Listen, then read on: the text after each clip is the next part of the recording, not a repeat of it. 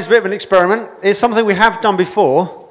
That doesn't mean, mean today isn't an experiment because we never quite know how it's going to go each time we do it. Uh, today we're going to go for discussion groups. Instead of me talking at you for half an hour, we're going to get you talking for half an hour between you. We are, uh, this is the final eighth Sunday, can you believe it, of our Horizon series, looking at family growth and invitation, the kind of church, the characters, the values of a church that God is calling us to to be, as, as we've discovered through his Bible along the way. Uh, we spent three weeks looking at family, two weeks at growth and discipleship, and then now three weeks, including today, looking at evangelism, what it means to be witnesses. Just a quick little reminder before we dig into what we're going to do in just a moment. I'm not going to talk for very long. Just a reminder of where we've been with, when it comes to invitation. A couple of weeks ago, I don't know if you remember, I introduced the subject of invitation, how it isn't just a nice word I've come up with. It's, it, invitation is a theme that is threaded all the way through the Bible, that God is inviting humanity back into relationship with Him. He invites us effectively, literally, to a wedding feast when God and man are remarried once again in perfect union forever and we get invited to the wedding feast. And the only way we can get there is if you accept the invitation. That's what it means to accept Christ and to follow Him. So we have been invited as humanity by God. But then once you become His and you've accepted the invitation, you get to become an inviter. We get to pass it on and, and, and just invite other people into this amazing, rich treasure that we have. We, we, we are meant to share it with others and not just keep it for ourselves. And we looked at the parable of the, um, the master sending his servants out to invite people to his feast. Do you remember that one? That Jesus is telling, and Jesus is not a people pleaser, and he's actually winding people up by telling this story. But he's, he's telling the story about this master who's he's sending his servants out to, to invite people in who then reject the invitation. I'm busy washing my hair. I've got more important things to fix my eyes on rather than God, effectively. That's what it boils down to, rather than this amazing feast. And so the master tells the servants, he, he, he says, go, go out to all the hedgerows and the highways and compel compel, almost force people to come in. It's like, guys, do you realize what you're missing? Compel them to go to come in. And, and he says, go quickly. Make haste. Do this quickly. There needs to be an urgency about this. And that's for us. We need to find ways of actually sensing the urgency of quite what the family business is, what it means to invite other people in, what we're part of. But then um, also just left us with the challenge that actually quite often we, the church at large in general, not just here at Beacon, but can sometimes can be here, but the church in general, we've been waiting for too long for God to bring the crowds in, when in fact He's waiting for us to get out there and invite them. That's really important. So we want to keep insisting on this theme of invitation and keep it kind of on our conscious radar, if you like. And then um, last week, Carl Maidment was here all the way from Tenterden. And he continued this theme of invitation and what it means. And he said, actually, he brought out, I just, I just thought he just brought out some really helpful quotes that just really stick and really challenge. And one was about um, uh, it's hard to invite people to meet someone you don't really know. I thought that's just brilliant. How well do I know Jesus? And the more I know him, the more I'm surely I'm going to want to tell people about him and invite them to meet with him for themselves. How well do you know Jesus? It's hard to invite people to meet with someone you don't know. And just out of that, just Carl just pointed out, this is all about relationship.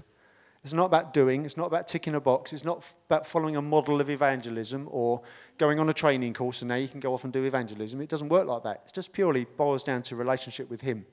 And the greater and deeper and more intimate and more aware and increasingly knowing relationship this is with Jesus, the more we're just blown away by Him and we can't keep our trap shut. that's what it boils down to, doesn't it? So that's what he encouraged us uh, to, uh, to focus on, to look at. And then he just left us with this uh, final kind of send off. He said, The pressure is off. We are not called to save people, God does that. We are not called to invite people to meetings. We are called to live a life of witness. And therefore, our lives, not just our mouths, become a life of imitation. And so today, we're just going to sum that up in a different way. We're going to round it off in a different way. I have some holy clipboards here. They have been anointed with special water and prayed over. So you see they glow. No, they haven't. Of course they haven't. Um, oh, that stays there. Not that funny.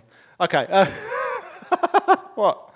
Um, what we're going to do, we're going to break down into small groups, similar to kind of what we do during the week. Sometimes in growth group, we have our life application moments where, where for a half an hour or so, as a small group, you discuss and chew over the word that you heard on Sunday and learn that was wonderful stuff we heard from that preacher. Amazing stuff, blew us away. No idea what to do with it. What, do I, what does that mean to me on a Thursday morning, Saturday night, etc.? That's what life application is all about in our small groups. We're going to do a bit of that this morning, actually. And therefore, I've no idea what we're going to do during the week. I'll work that out later because we'll have done it. But I'll come up with something. Don't worry. I have, I have ideas. We're going to go through a couple of passages. Half the groups will go through one passage, half the groups will go through another passage, and we'll get to compare them a little bit. We'll read them out together, and we'll get to compare them together. Can we have the slide up, please, Luke? Thank you very much, Lee. We're going to step into other people's shoes, effectively, as they meet with Jesus and as they start their own journeys of being inviters and invitees and so on.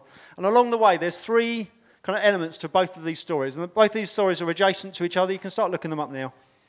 They're adjacent to each other, one straight after the other, but they have a slightly different nuance each time, both ones slightly different than the other. But along the way, I just trust we're going to gain a deeper appreciation of these kind of three heartbeats in these stories. There's an encounter when someone's introduced to Jesus, and both, way, both stories are slightly different to the other, as we'll hear. When we, we'll do some feedback at the end and hear from both groups.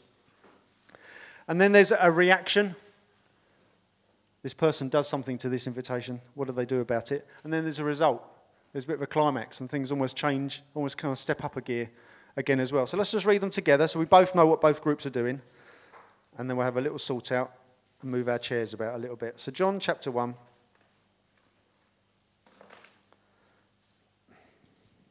Just says this. The next day, John, this is John the Baptist, he was standing with two of his disciples and he looked at Jesus as he walked by and said, Behold, the Lamb of God, pointed him out. The two disciples heard him say this, and they followed Jesus. Jesus turned and saw them following and said to them, What are you seeking? And they said to him, Rabbi, which means teacher, where are you staying? And he said to them, Come, and you will see. So they came and saw where he was staying, and they stayed with him that day, for it was about the tenth hour. One of the two who heard John speak and followed Jesus was Andrew, Simon Peter's brother. He first found his own brother Simon and said to him, we have found the Messiah, which means Christ. He brought him to Jesus.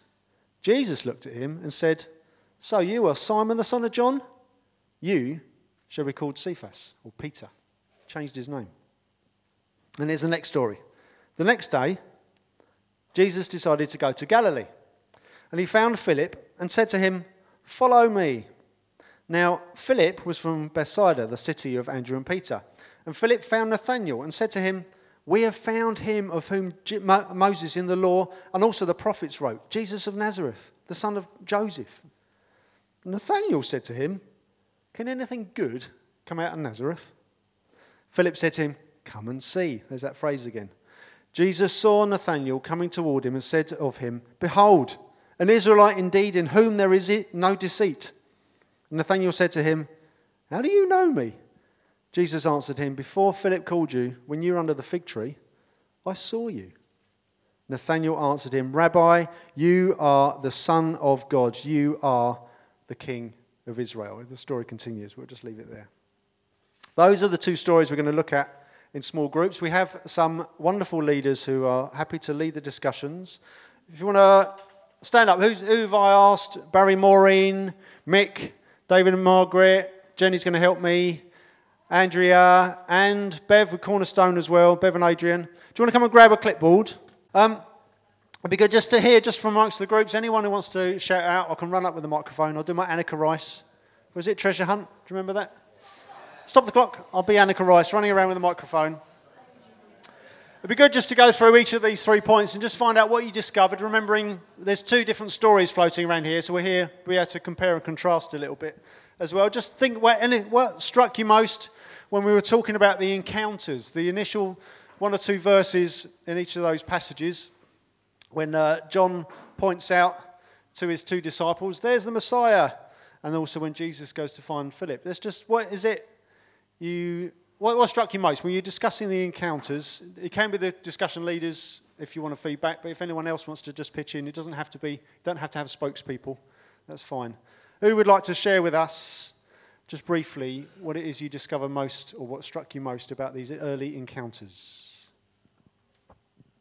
I'll kick us off. So we were looking at um, the first first story, 35 to 42, and we uh, we really discussed about how John knew Jesus, um, and so when Jesus walked past, he knew Jesus. He really knew Jesus, and he was able to say, "That's Jesus." Um, and the disciples that were with him, who he was in relationship with, knew that he knew Jesus. And so they believed him and said, "Oh, great," and uh, that that was kind of our discussion around that encounter about the real because John really knew who the Messiah was, and they knew um, they knew that he was coming. Which also then feeds back into what Carl said last week about how can you invite someone to meet with, people, with someone you don't know. Definitely. Anybody else?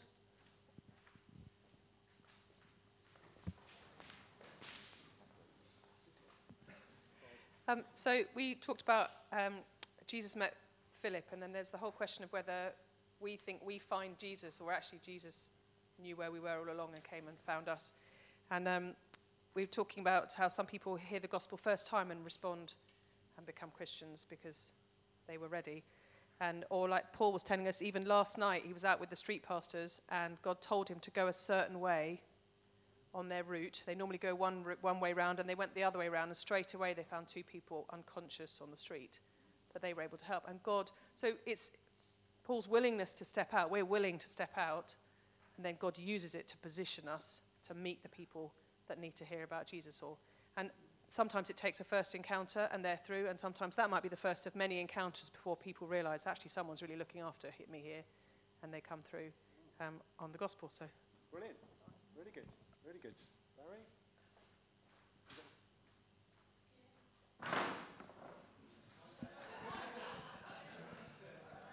Have a good trip, Steve.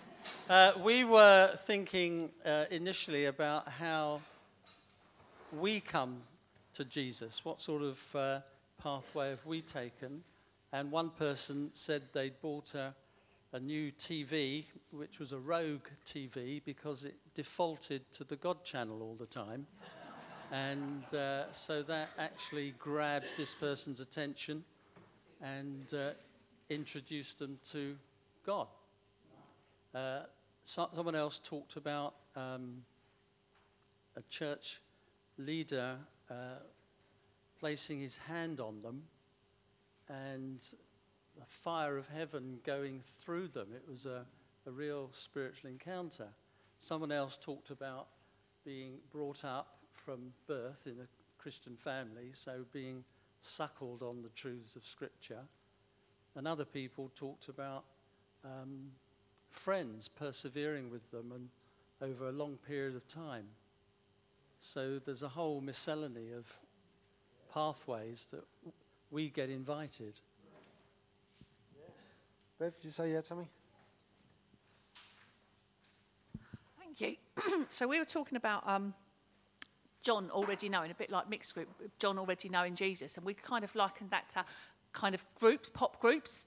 And so we got someone to talk about a group that they really like and that they follow, and they knew everything there was to know about this group. We all quote, know quite a lot about K pop now, about one particular band. And then I asked the person to talk about a group.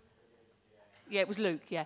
To, to talk about a group that they, they, they knew of and they'd heard of, um, but that they couldn't, they didn't know very well. And they, they weren't very enthusiastic, and it was just so obvious the difference between the way that she was talking about one band and another band. And it's an obvious that if you know Jesus, you're already going to be in a relationship with him. You're going to be able to share him with people because you're having that relationship and you're knowing him. Whereas oh, we wouldn't have wanted to go to the group with person. Uh, to go and see the group because she wasn't very enthusiastic about them. So it's just the difference was quite, quite big. Yeah, very good. Really good illustration. Just aware of time, at least we can just see the difference in encounters, how they're all unique and how God uses them. But actually, relationship is key, yet again, isn't it? Um, how about the next part? The reactions. What were these people's initial reactions and what did they do in response? What struck you most?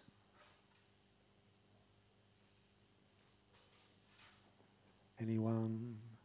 Bueller? Bueller? Anyone? Oh. I'm just filling in for those who don't want to say anything.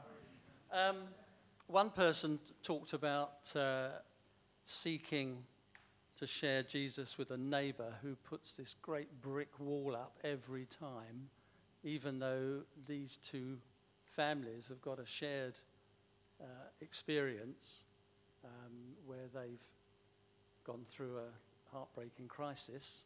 So you would think that one would learn from the other, but um, it's a brick wall all the time. And just as Nathanael, he was quite cynical about uh, anything good coming out of Na- Nazareth. And one of the answers we felt was to uh, keep persevering in friendship and letting your Christian life impact them over perhaps a long period of time. Um, and not seeking to lead them to Jesus the minute you meet them. Although that's what our ambition is, isn't it, really? Yeah, Jenny and I have been friends with the family for 20 years, and now the questions are coming. You just have to be faithful sometimes, don't you? So, not to repeat everything, um, uh, one of our groups uh, moved to Herne Bay, and her neighbour said to her, Don't go to that church, which was Beacon in Sea Street, don't go to that church down there. So, she didn't uh, say, take that word, and she came instead. So, um, and then another member, another member of our group here, uh, came along to Beacon the first time, said, I'm not going back down there, I don't understand all that, and is still here today. That's about reaction.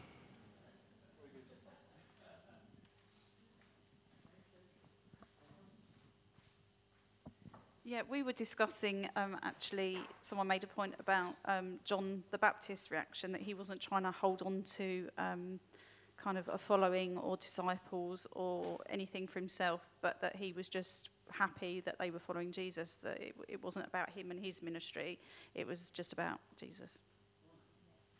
Yeah, worrying what other people think about us can totally affect our witness, can't it? Anybody else got anything? No, that's fine. But the last bit, the result. What struck you most about what actually happened as a result at the end? The little climaxes, the finales, the punchlines. Can you remember? It was ages ago, wasn't it? We didn't actually get this far. Um, but uh, I think actually uh, the reason that w- we stuck around on the other questions was that we kind of kept touching on the result all the way through the discussions, and it was about the fact that Jesus did it.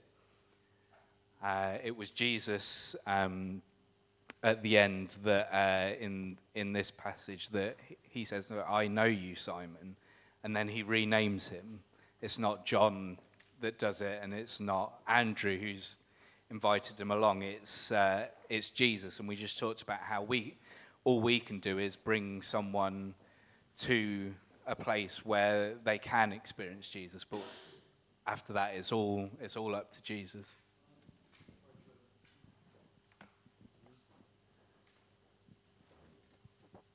And to another member of our group, um, whose wife started coming first, um, went back home and, and said, uh, You really ought to come. There's a good family atmosphere at the church. And that he didn't come for a little while. And then she went a few weeks later and said, You must come.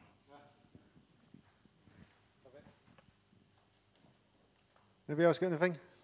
You're burning to share. Was that helpful? Yeah, was it helpful? I suggest, actually, I would do, we'll just post these questions on the website like we normally do with our life application notes um, for the small groups. I'll just repost these questions just to help continue just refreshing and reviewing what it is we discussed this morning. And for anyone who's there who isn't here today, it helped them as well. But then just to pray on the back of it, I'll, I'll, I'll put it down as an extra bullet point, but just on the back of this, particularly that, that final part about the result, just one thing just really struck me. I've never really read these two stories as two stories, always read them as just a continuation of the same one, and therefore you don't get to match them up and see they've got the same beats, the same heartbeats here. And actually, how for both of them, Jesus knows, it's like, you're Simon, son, son of John. Like, I know you, and I'm going to change your name. I've got plans for you. And then with Nathanael, it's like Nathanael was like, How can you know me? It's like, I saw you under the fig tree that private moment, you thought no one, no one was even aware. I mean, Jesus probably wasn't even, it's probably not even with his physical eyes. This is Jesus we're talking about. It's like, I knew you though. I saw you. And so it's like, it's like back in the Old Testament when God sees Jonah, doesn't he? He I, I saw you moping. I know exactly what you're up to. God knows each, God knew each of us intimately long before we ever knew him. And therefore, surely that gives us confidence to the people we would love to get to know him. He already knows them intimately, more than we do as well. So be good just to pray for our friends in our small groups during the week. How's that? Shall we just finish with a bit of prayer? Um, sorry to pounce on someone, but Maureen, would you love to pray for us? I'm sure you would. Thank you. Yeah, Father. Father, we thank you. We thank you for revealing Jesus to us, to each one of us. And Father, we pray that this week we would know you more deeply and more intimately, and we would know our friends, and we would persevere with getting to know our friends, and we would look for opportunities to tell them about the hope within us. We recognize we can only do this by the power of your Holy Spirit. Father, we are willing and we want that power. Please come, I pray. Amen.